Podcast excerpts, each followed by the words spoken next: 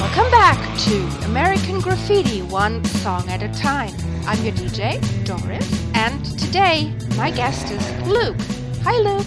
Hi, thanks for having me on. Hi. Just like me, you're European. Yeah. Yeah. So, um, the experience all these teenagers have in this film are foreign to us as Yes. Europeans. Yep. and let me just point out to my audience there that you're actually a teenager. Yes, I am. I'm, I'm 17. So yeah, this is this is I guess am I the target audience? I don't know. You might have been 30 years ago or 40 Yeah. years ago. so I didn't feel like the target audience today, but uh I mean, the I think the target audience is exactly uh, the people who made this film. Like we were leaving school ten years ago. This first look back in with with nostalgia clouding our judgment. so, Luke, you being a teenager, but you're also an accomplished podcaster yourself, right? thank you, thank you. Uh, I've never been called that, but I appreciate it. Um, I've I've done podcasts, yeah, for about I've done my own shows for about three years, and I've been doing Move by Minute for about a year. Uh, Yeah, I mean, three years ago, I had probably never heard of a Movies by Minute podcast. So. Way ahead of me there. It's it's also surprisingly addictive. I didn't realize. I started one MXM show and now I can't stop. You look on the spreadsheet. I've got a lot of stuff booked out, and I'm I'm, I'm I'm I keep toing and froing about whether I'm going to book the Paddington movies down. I think I will, but I haven't got that done officially yet. Uh, but yeah, Just do it. I mean, there, there can be movies by minute podcasts or movie podcasts, like a dozen for every movie. Each one will see something different in it. So, yeah. And uh, anyone who knows my shows know that I love just wholesome things that just lift people's spirits. And Paddington movies are just that, and they are way better than they should be. And so that's my that may be my next venture. Time will have to exist first. so look, since we're already at your project, what's your current project? Ooh, this this seems like I planned this as a as a segue. I haven't. Uh, film wise or podcast wise? You can plug both if you want. okay. um, Usually we do that in the end of the episode, but we're already things up a there, so let's let's just go ahead. okay, so I uh, I'll go first with the film stuff. I co-wrote a script for an upcoming film, which I'm set to co-direct. Uh, it was all alongside a friend of mine called Alex Yousefi. Both of us are 17, and it's a surrealist comedy film in a kind of similar style to sort of Airplane, Naked Gun type of stupid comedy, uh, set in a charity shop. And our cast includes uh, Ewen MacIntosh, who was Keith in the UK version of The Office, uh, Simon Fisher Becker, who was Dorian in Doctor Who, uh, Alex Macqueen, who was Neil's dad in The Inbetweeners, and Nanette Finch, who is the UK's most famous extra. We've got a load of other cast uh, that the listeners may be aware of, but I won't list everyone. I'm just trying to go with the ones that most likely to know. Nanette is very surprising. Like when I read the words UK's most famous extra, I thought that's weird when I was researching her after we'd cast her, and I was like, how's that possible? But now I cannot watch a single British film or TV show without spotting Nanette in the background. she has apparently been in over 1,000 films and TV shows. And oh my god. It's incredible. So, Nanette Watch is my new favourite hobby to do when watching films and TV shows. Oh wow. Well, you see me duly impressed.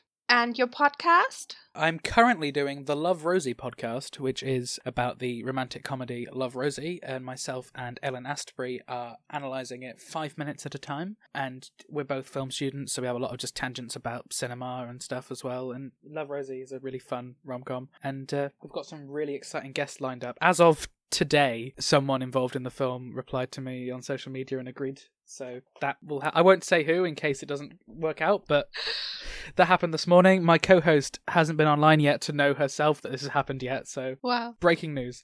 Uh, Wow. of course, when this episode comes out, she'll know.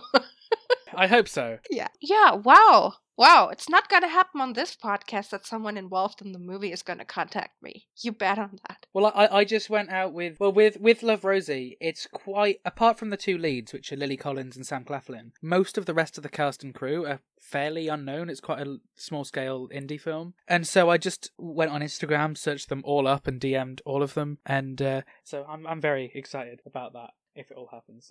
I hope for you it will happen. Because, I mean, getting the info from the horse's mouth directly, such a good thing. Yeah, well, I've always said you don't ask, you don't get, and that has been my Especially- motto. The only one I really struggled with asking that ended up working out was with. uh Sorry, it feels like I'm just trying to plug stuff. I'm not. You can like cut out and share stuff. Um, but my my uh, Move One Minute show last year, Two Minutes About Time. My favorite film is About Time, and my biggest hero, like in terms of filmmaking, someone who I'd really aspire to be like, is Richard Curtis. And with Two Minutes About Time, we he started listening and he came on the show for the last episode, and I'm still in touch with Richard Curtis. And it's just like so. After that happened, I was just like, I'm not phased anymore. I'll ask anyone. well, I'm still phased, but I'm probably not going to ask George Lucas to come on the podcast. it's worth a try. it's worth a try. You're right. It'd, it'd, it'd We be great should. if you. I, I assume Star Wars Minute haven't got him. So if you beat Star Wars Minute on it. Uh, that Or- would or be too have- much to expect, I guess. okay, but we're also here to do business. yeah. we're kind of having a um, a meta situation, a parallel situation right now because we're talking about scene 11 of American Graffiti, which is Curt and Mr. Wolfe having a conversation. Of course, Mr. Wolfe is Curt's former teacher. Now, you're a teen, you're a student, I'm a teacher. So, we're doing parallel stuff here. Brilliant scheduling. of course we have we have a totally different kind of relationship than these two so what we usually do is we'll talk a little bit about the song the scene is named after because of course we're one song at a time and the song in this scene is the stroll by the diamonds so luke what did you think of the music in this scene Um, I found it nice and charming, but what really took it took away from it for me was the the, the, the dancing and the fact that the students looked like they would literally be happier doing anything else. I can relate to that feeling. Although, I don't know if it's true, but I've read that uh, this form of dancing, this strolling, like it's kind of a line dance. Yeah, you, you form these two lines, and the students, they, a lot of them move in place, and the others just walk between them. That seems to have come back at the early 70s when the movie was actually made. Kind of like a little resurgence of that style. I'm not at all sure if that is true. Now, I, d- I despise dancing, but I'd enjoy it more than Oh, I despise it too. I feel like I, I, I, I could just because I'm awful at coordination, but I can find a bit. I can find a bit of fun in it if I have to. And none of them seem to be getting any enjoyment whatsoever. And it's like, are you? I don't know the rest of the context. Are they, you know, forced against their will to dance? Yeah, yeah, we have to we have to make it clear to our listeners that you only watched that scene. You didn't watch the whole movie. and I have deliberately. This isn't an excuse to have not done work. I deliberately have have after that after we decided that I wasn't going to watch the rest. I thought, okay, I'm not going to do like any research into the rest of the plot or anything, and I'll just take this as standalone because I've always found that the most fun when we've had guests on shows who have n- no idea what's going on. I will ask you in a second what you think the movie is about. Ooh. Okay. So, um, just very quickly, The Stroll by the Diamonds. It was recorded in 1957. It became a hit in 58. It is the first original song that this band recorded to become a chart hit. They were known for being a cover band before. I think the band still exists, but they have had like a myriad of different cast members because of the original ones are already dead. And they were all students. The original band members were all students at Toronto University, so it is a Canadian band and one of the very few doo-wop bands that was all white. So now I've kind of done my spiel on the info. yeah, I, I'll admit I, I I was not familiar with the song or the band before. Mm. I mean, 1957. Yeah. This is older than both of us combined. So okay, we're good. but it's uh, but I, I it's annoying because I like to think with a lot of stuff that like I I pick up enough through pop culture, but I, I was I'm unaware to know how big they were or all the rest. Like it's Mm. just which is it's a shame, and I feel like it's the same with this with this film. It's like I've been aware of it, and it's just like a big gap in my pop culture. yeah, you just know it exists, right? Yeah, I didn't know anything about it, but it was like I knew that there was a film called American Graffiti. Probably I probably pick up knowledge of films, mostly just because of how long I spend. Uh, I'm a physical media guy, so I spend a lot of time in DVD stores. um, and I guess I probably pick up little bits from there. I don't know. Do DVD stores still exist? They do. Um, Wow. They're very cheap as well, which is lovely. Not so lovely on my pocket because I buy lots, but I can't even remember when I was in a DVD store, as in dedicated to DVDs and not just the DVD department in department store or something. Yeah, there's there's one I know of, and it's all pretty much all secondhand. But there's one I would say about a five minute walk from my college campus, and I am very excited because lockdown is lowering in the UK this week, Mm. uh, so I can go I can go back into the DVD store.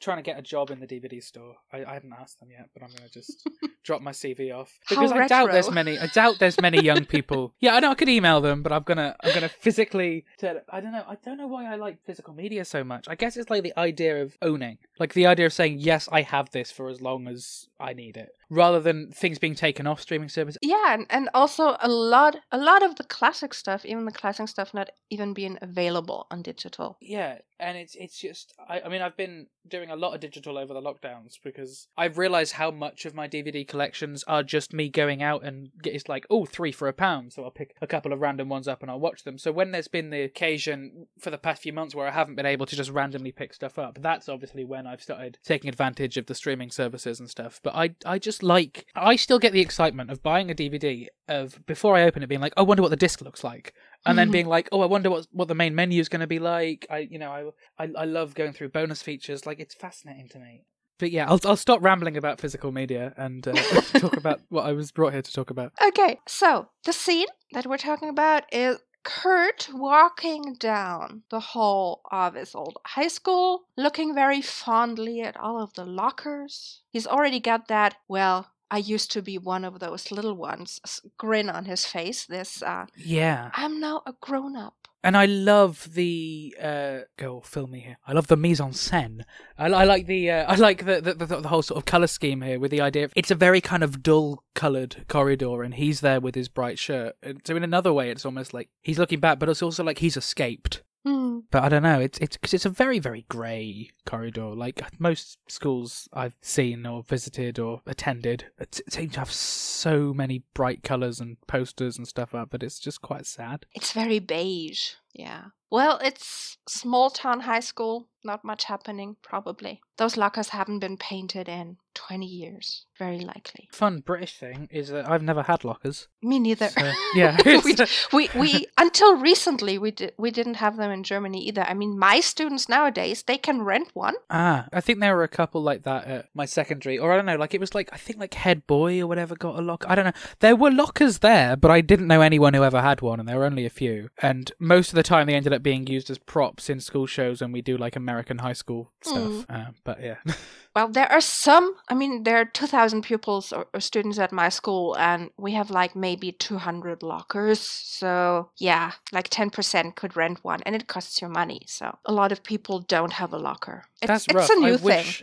Yeah, I wish I have one at college because carrying my laptop around uh, on like hour long lunch breaks because I don't know what to do with it is every now and again there'll be a teacher who'll let me leave it in their classroom over the lunch break, but I'm not even ever like rarely very happy about that either. It's like I don't know if I knew it was somewhere safe and I could just go on about it without being weighed down, it'd be nice. Well, you just started college. Yeah. Did you ever go back to your old uh, secondary school? Briefly, but COVID hasn't helped because I left during the pandemic. Um, so we never got a prom or anything like that. Like we had, there were two days. No, there was one day at the end of term after they'd announced lockdown, and we thought there were two days left. And then literally they gathered us into a hall 20 minutes before the end of the day and were like, "Okay, it looks like you're not going to be in tomorrow or for six months. So bye everyone. Here's a rushed slideshow of photos of the past five years of your life." And that Be sounds gone. so much like like the the small impromptu uh, celebration that we have to give our seniors last time. And of course, the class we're heading end of next week.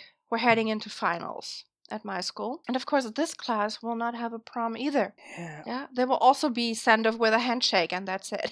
and Oof. not even that because handshaking is not allowed. Yeah, but the uh, I did go briefly back to my secondary school um, for uh, in the middle of lockdown for a news report because this actually links to, to the theme of music. Is through two minutes about time, I became friends with a Canadian musician called Ron Sexsmith, who we had on the show, and I was chatting with him. And at one point, I randomly sent him a video of my school friends doing a cover of "I'm Still Standing," just to say like, Uh-huh. here's a thing that my friends are doing. Next thing I know, I get a message from him. Just sent it over to Elton. He loves it. Have you got an email for the school? And I was like, what? What's happening here? and so next thing I know, Elton John sends a personalized video message to the school saying, thanks to all the students for doing this, how much he loved it. And by the way, when I'm next in the UK, you can be my VIP guests at my gig. And so that kind of blew up. And so I went back to my school for local news to come and like interview us. A little annoying is the fact that no news, like this news story ended up in Rolling Stone, in NME, and Billboard, like it went really big. None of them mentioned podcast or anything like that as, or my messaging Ron Sexsmith as what started it, which is a shame because that would have been great for the listenership. But outside of that, it was just lovely to be back. And now my last memory of my secondary school isn't being rushed out. It's being interviewed for national television and then being cut out by national television. but Uh, it's it's much better than being It is. rushed out of it. It is. It was Yeah. very strange because it was everyone was like trying to take photos and say goodbye, and they were like, "Guys, we're locking up in five minutes." Yeah. I mean, I did come back for my GCSE results actually. I forgot about that, but that was very, very brief, and then just hanging about outside for a But bit. it, it does feel different, right? When you go back to your Yeah. school and you're no longer a student there. It instantly feels Yeah. smaller, which is very weird because there's no reason for it, but it always feels smaller. I think, and uh, yeah, it's it's so weird, kind of looking back and because I I live very very near my secondary school, so I when I was walking the dog or just going on general walks, I tend to walk past my secondary school. So there's quite a lot of times where I'll just walk and I'll sort of stop for a moment and just remember. And sometimes I, I've, I've admittedly over the first lockdown would stop there and sometimes get like really emotional. But yeah, it's it's very odd, but it is it is a very strange feeling. It's it's almost like you're seeing ghosts of the past, like little flashbacks at each spot. Yeah, and I think it happens instantaneously. Yeah, you don't expect it to. As soon as you graduated, you get that kind of ah, school wasn't it nice? and you Yeah, while you're forget there, you're everything that was to- bad. Yeah, while you're there, you're fighting to get out, and it's like I can't wait till I leave.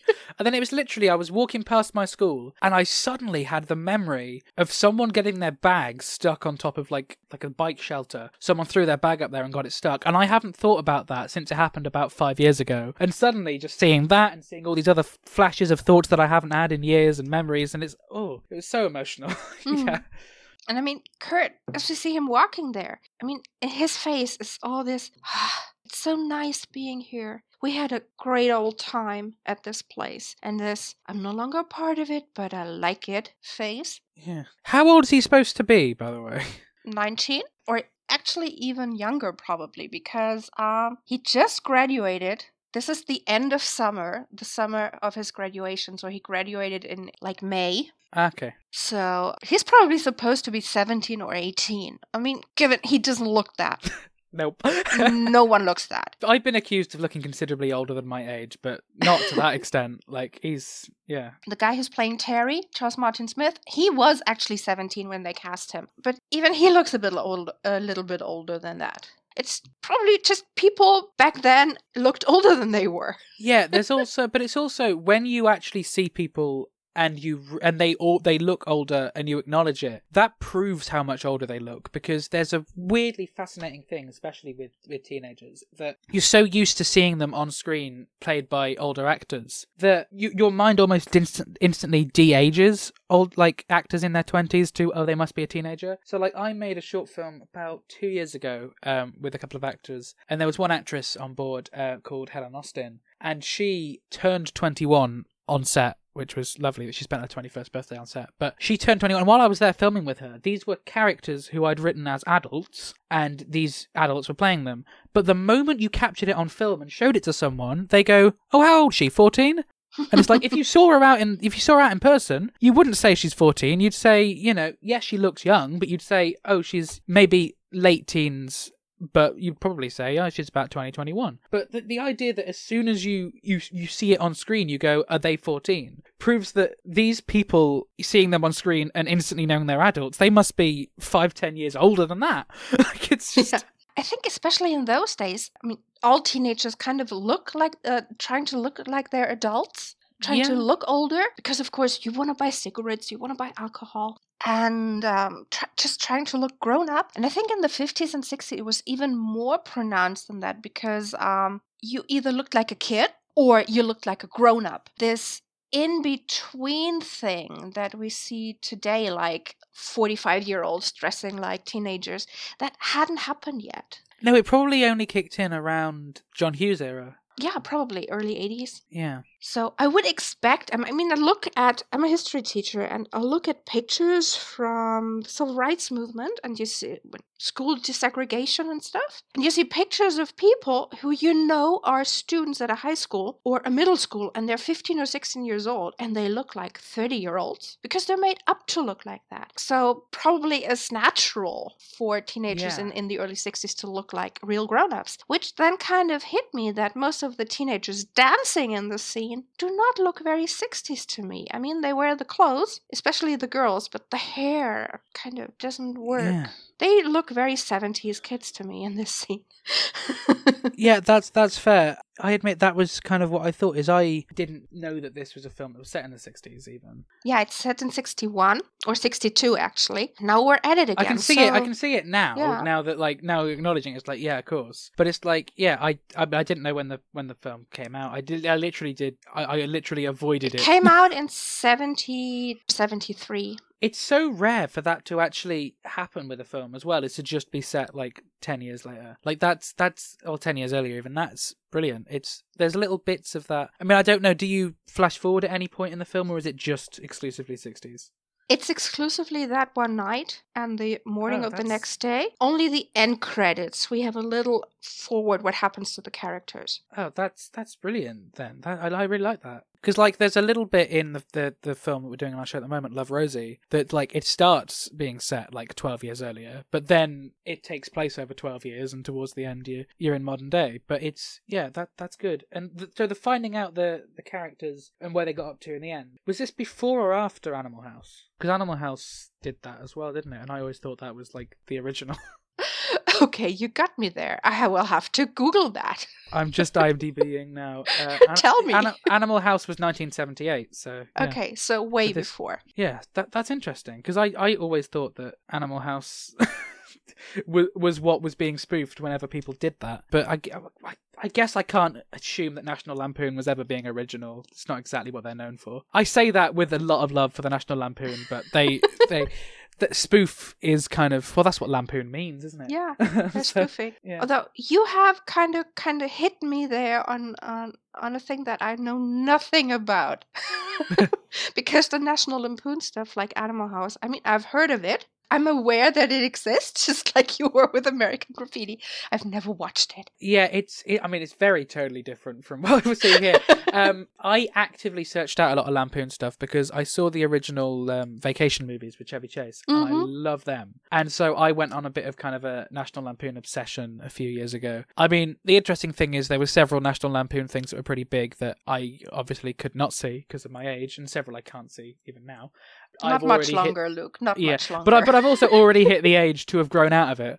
it's it's like it's like I'm just like oh, it's just kind of crass humor. But Animal House has its moments. The vacation movies I still really like, even Vegas Vacation, although it's been a while since I've seen that. But the Lampoon, it's it's very 70s and 80s anyway, and a lot of it is just uncomfortable to watch because they're very very dated values. They're very very dated um, humor in terms of there's some awfully offensive things that were just considered normal and that's the hardest thing to watch i think is kind of these things from the past that just do not fly whatsoever now i, kind of realized how much times have changed recently so i was watching a film recently with my parents and there was one scene wherein a load of guys were kind of talking about and overly sexualizing this one woman and making some kind of comments about her. And I turned to my parents and realized that I have never brought, been brought up in a time in which society has thought that that was ever acceptable, which I guess is it's great that I've living at this point in which I've always known that these are the wrong ways to act, but it's so weird to watch films and things where that's the way that people are because that's not the world I've grown up in. Yeah, I mean, come to think of it, all you've ever known is to 2000. Yeah. You are totally a child of the 21st century. Yep.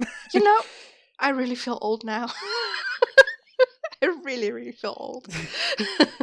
okay, so based on the two and little bit minutes that you know of this movie now, what do you think happens? Oh, okay. I want to say first that whilst a lot of my notes are really kind of cynical, I did quite enjoy this, and it did feel like the sort of film that I probably would watch at some point. You should. But it's I I don't know. I'm I'm guessing f- from the conversations we've had that it's that it yeah it's kind of like not anthology, but it's I'm guessing it follows a kind of a multiple characters as their their last night as they're kind of looking past on on the last time they spend together as a as a class and I'm imagining in the PG way that it is that there's the you know the fights, the hookups, the blah blah. Am I right at all here?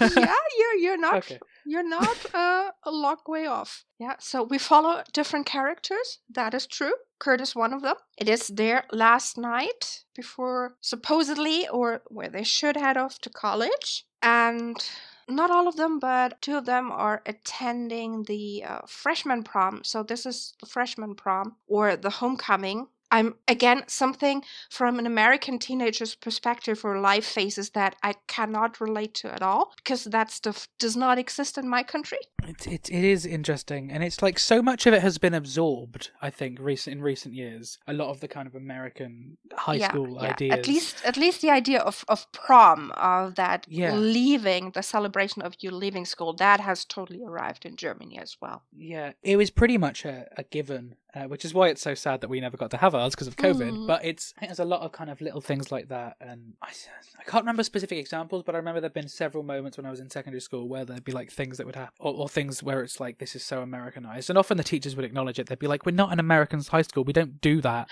but there's almost the expectation of like the yearbooks thing and all the rest, which we didn't do. I think the the British version of yearbooks, which once again we didn't get to do, really sad, is I don't know whether they have this in Germany, the signing of shirts. Some do. It's not a ritual thing, but some classes too. We do have yearbooks in the sense that the senior class does their own yearbook if they want, but they of course have to do it themselves. And that's usually half of the classes in there, the other half forgot to hand in their stuff on time. So, The annoying thing with us is like, yeah, we were gonna do the the kind of shirt signing and all the rest, but with our situation, I like I vividly remember the walk back, just being like, I don't know how to feel. This is this has been the moment that the past five years have been building up to, and it's just happened in twenty minutes. yeah, Oh, anticlimactic. yeah. I'm gonna try not and get any emotional on the Yeah. show, but it, it I, I do kind of get chills thinking about it. Um, but it was it's very sad. But um, thankfully, to the wonders of the internet, a lot of my teachers are now my Facebook friends. I chat with them. and I'm in I'm in touch with stuff. So I, I enjoy it for that way. And I think I probably weirdly with lockdown, I think I've probably been chatting more with people who I never spoke to in secondary school over lockdown and become really good friends with than those who I ever hung around with, which is very strange. It's just like almost on social media, I start having these conversations with like people who were, who sat across from me in class and I never spoke to, and now they're my closer friends. so it's it's it's very strange, but thank goodness for the internet. I think otherwise, and I guess in one way that does change the whole concept of of leaving and leaving your life behind. Is that now with the internet, you're not necessarily saying goodbye to your friends. yeah, it's totally a lot easier to stay in contact. Yeah, And of course, uh, what happens in American Graffiti is, of course, it's 62. So the US is entering the Vietnam War.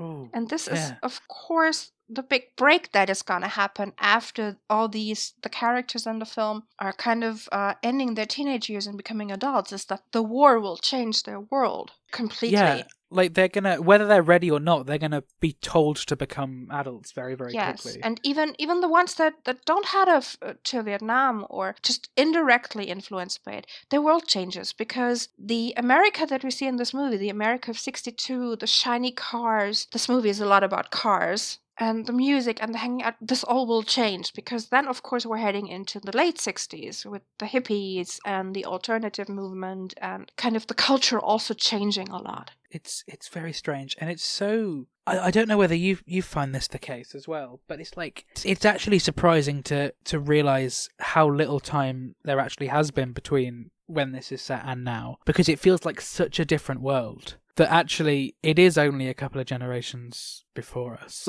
Yeah, well, this movie this movie was made when I was one year old, so it's and everyone It's- who made it will remember the time that it's set in. yeah, well, it's basically um the characters in, in that movie they would be my parents' age now, but um young people growing up in in the 1950s and 60s in Germany they had a little bit of a different experience than American kids had. But even even um there's a very young character in this movie, Carol. She's only 12. Her experience being a teenager, especially an older teenager like 16, 17, will be a totally different one than the characters she's hanging out with that night. Mm, yeah. Was there ever was there ever a sequel or a call for sequels? There is a it sequel. It's called More American Graffiti, and this podcast is going to talk about it, of course. D- do any of the characters stay on? Yes, they do. But I'm not spoiling anything right now. Okay, of course. I Check don't even know the events of the first film yet. The only the only thing is is of course it's it's not as good as this one. Yeah, that tends to be a given with most sequels, except Paddington, incidentally. So, Curt is talking to Mr. Wolfe. Luke, give me your impression of Mr. Wolfe. Well, first of all, there's him talking to all the female students and saying, I, I haven't written down what he said, but I remember finding it extremely inappropriate. you sexy, uh, you young was- ladies. Yeah, it was just like, oh, yeah. because that was that was when I was I was debating because as we said earlier about how much older everyone looks anyway. I wasn't sure whether he was a teacher or not, or just a smartly dressed student. But at this point, I was like, either way, it's very inappropriate. But it's definitely more inappropriate if you're a teacher, and it's just, oh, it's it's very awful. Especially that word. Like if I don't know. It wouldn't have been appropriate if he'd said if he'd made any comment, but I feel like if he'd made just a kind of casual like pretty or you beautiful girl or something, that'd been a little better. But going straight with the word sexy and even making a kind of joke about it, it was just oh, Yeah. it's awful. He's Mr. Creepy Teacher Wolfe. And wh- but the the vibes I'm getting from the film is that that was considered acceptable and that we're supposed to still like him. Probably. Although I, I hope I hope this kind of behavior towards students never was acceptable from a teacher. I'd hope so. It, it's very odd because it's kind of like what I was hinting at before, where it's like there are there have been so many films which I've watched where they've just been these kind of passive sexual harassment, and then you're supposed to come out of this, these scenes and be like, oh yeah, I still like this character, and it's like, but I can't because there was like a sex scene in something I was watching where the woman was very clearly saying no. But it was portrayed as like very kind of playful, and I was I came out of that scene being like, I don't like this character anymore because he's essentially just raped this woman, and it's just, but it's just like I- I'm so glad to be growing up in a time wherein these things are not considered acceptable because it's, and I'm I'm so glad to also be watching these things at the age where I've already got an understanding that these things aren't acceptable. Like I think watching films like this, even at a younger age, could be really damaging when you don't have your own kind of level of understanding to go that's how people what people thought was acceptable back then but it shouldn't be and I, I think that's that's the one very important thing when watching kind of older things is to ensure that we're aware of our own values i think I don't think even in the early 70s, um, teacher behaving like that towards female students would have been acceptable. But it is played as um, that the girls don't mind. And they're all giggling. yeah i mean this is only just after the graduate for example and that's a very very problematic movie but that's portrayed as kind of Yeah, but fun the, and sexy the only one who's graduating or has graduated is Curt in the scene because the other students are still active students. oh that's even worse Mr. Wolfe is just the dance supervisor. So he's kind of chaperoning. yeah this is this this is awful because yeah it, it, it's it's not even like he's seeing them outside of the school which once again like uh, every situation i'm suggesting is still wrong but it's like it's enhanced how wrong it is the fact that he's literally put in a power of authority over them as well. And it's just and his role is literally look is keep an eye on these people because they're minors. And he still goes to making these these comments. And oh it's it's very awful. So, like what I was hinting at beforehand was that um, 1967 was when the film The Graduate came out, and that is the whole thing about you know a student and a teacher, although it's the other the genders the other way around, and is a college student, uh, which is different. Yeah, and, and she is not a teacher, but she is uh, his neighbor. Yeah, And of course, the mother of his girlfriend. Yeah, yeah, it's awful. But even that, like, you look back at it and you go, "Here's a film which is literally portraying an abusive relationship, but it's fun, quirky, and sexy." And it's like, but it's not. It's abuse. But Hmm. yeah, Yeah, I mean, of course, more is change, and the way we look at things changes as well. And that's a good thing. yeah, we should never try and erase these films and these things from history, but we should allow the conversations to happen. And I think that that's what's important, and is what I've valued an awful lot in the fact that I've had this consistent thing with my uh, parents, wherein if there is any film that I'm not officially by the age rating allowed to watch, but I want to watch and there's a chance I can, that I have to sit down and watch it with my parents. So we've we've gone through many an awkward film with, with my parents, but also it's allowed conversations to happen. And I think that the danger in the increase of streaming and all the rest, and how accessible every film and all these different things on the internet are to The younger people, conversations are going is to that stop. the com- yeah the Yeah. conversations aren't going to happen. Hmm. People are going to be brought up by what they're watching on Netflix rather than by seeing something on TV and saying to, saying to my parent, you know, saying to your parents, "Oh, what do you think about that? That doesn't seem right." And having that that conversation, and it's been it's been very very helpful, both as just as a, a kind of growing teenager, but also as someone who I'm I'm Christian. I'm being brought up in the Christian faith, and to be able to watch these secular films and still have the conversations to know where my parents' values lie, and often where my values lie as well. But occasionally there'll be conflict and crossover, and to be able to talk about it is probably one of my favorite things that my parents have been, done for me, and I'm I'm so glad that that's been what I've been brought up with. So, what do you think is the purpose of this scene? I mean, um, Mr. Wolfe is having a conversation with Curt. Why do you think they they portrayed him like this? It was very very odd because he as, as i said before not actually knowing from this that he- was definitely a teacher although i was pretty sure it's a very jocular conversation but also i've seen such things happen before with teachers and students just having nice friendship and chatter and i think that's, I mean, good. he's kind of um, well, he's asking Curt. Well, I thought you had already left. He says, "Yeah, well, I'm leaving tomorrow." If I'm leaving, because Curt at this point in time, he's just kind of had this mirage of seeing his dream woman, and his purpose that night is trying to find out who she is and, and where she is. He wants to find her, and he's kind of made his mind up. He's not taking the scholarship that he has, and he's staying.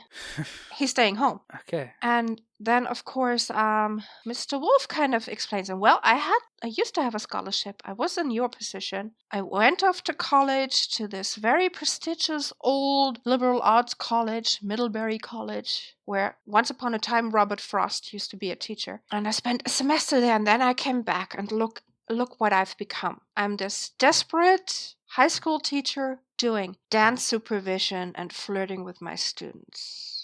Is that what you want to be? I, I, I do really like this exchange because I Yeah. think that as he's now a graduate, this is a conversation that can be had with the teacher. Yeah, and I mean, y- you can see that they're on equal terms because uh, they're they're smoking together. Yeah, and you can see that he had a lot of yeah, you can see that he's a teacher who has respect for his students and his Yeah. students have respect for him. There are certain teachers I've had in the past who don't quite get that line right in terms of being friendly with the students and allowing the students to have respect for them and I've struggled with certain teachers who try and be your student's best friend rather than be their teacher. That's also partially because I'm dyspraxic and I don't read people very well, so when it's not black and white I Hmm. get stressed. But there there has been genuine moments where I found that quite uncomfortable. And it seems to me like Mr. Wolfe's got it right. it, it seems like the balance is there. He's clearly looked up to by Curt, which is wonderful. Uh, but on a completely different note, at 139 into the clip that I've got, there is a cut between angles and it is really jarring and clearly two different takes. yeah. See, you as a filmmaker, you notice that kind of stuff. yeah, it's because I'm so. It, it's annoying. I find it. I found it the same even with listening to podcasts after editing loads of them. It's just that I can't turn that part of my brain off that's looking for issues.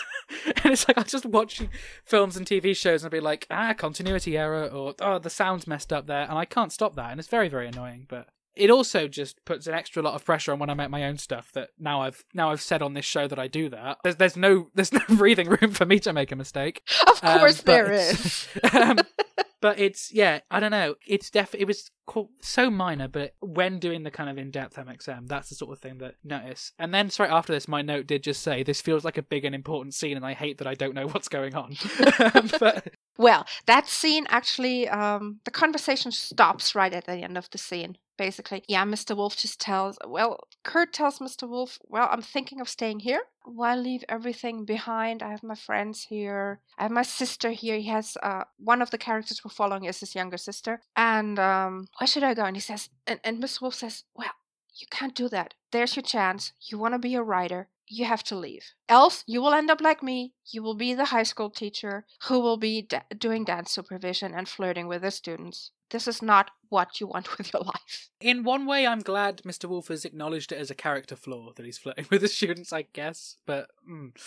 The next scene, spoiler warning for everyone. The next scene, um, a student enters and kind of breaks up this conversation, a, female student, and we oh. clearly get to see that Mr. Wolfe has some inappropriate things going on with his female students.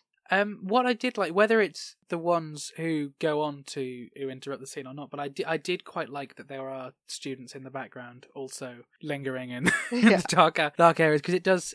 I don't know, it, but it's interesting. It's like a secret conversation, but it's also clearly not very secret. But it's I I, I do I, I very much like kind of the whole aesthetic of this scene, and it, it, it does definitely make me want to go off and see American Graffiti yeah, you you should at least watch it. Well, I'm heading to the DVD store on Friday, so they probably have a DVD. it's it's weird because of how cheap DVDs have become, especially among the time that I've been growing up. It's like it's really helped me understand value for money and appreciate money so much. Is that I'm so used to like DVDs being like 50p each that before wow. I buy anything, I picture how many DVDs go into that, and it's like that really helps me realize how cheap or expensive things are. I remember when I bought my first DVD player, uh, DVD was like 30 uh, euros. Yeah. I, I, will very rarely buy the DVD of like a new film because they come out at like 10 or 11 pounds and it's like I'll just wait till it's 50p. Yeah, I I, I usually I usually um only buy Blu-ray version of that one film that I want to keep as a physical media. You usually just go for digital these days. So I'm DVD for everything and Blu-ray for those extra special ones. Oh well, look, it's been fun. Yeah, it's been really fun. I, I was worried as to how much I'd have to say, and then I remembered it's movie by minute, and I don't have to be relevant whatsoever.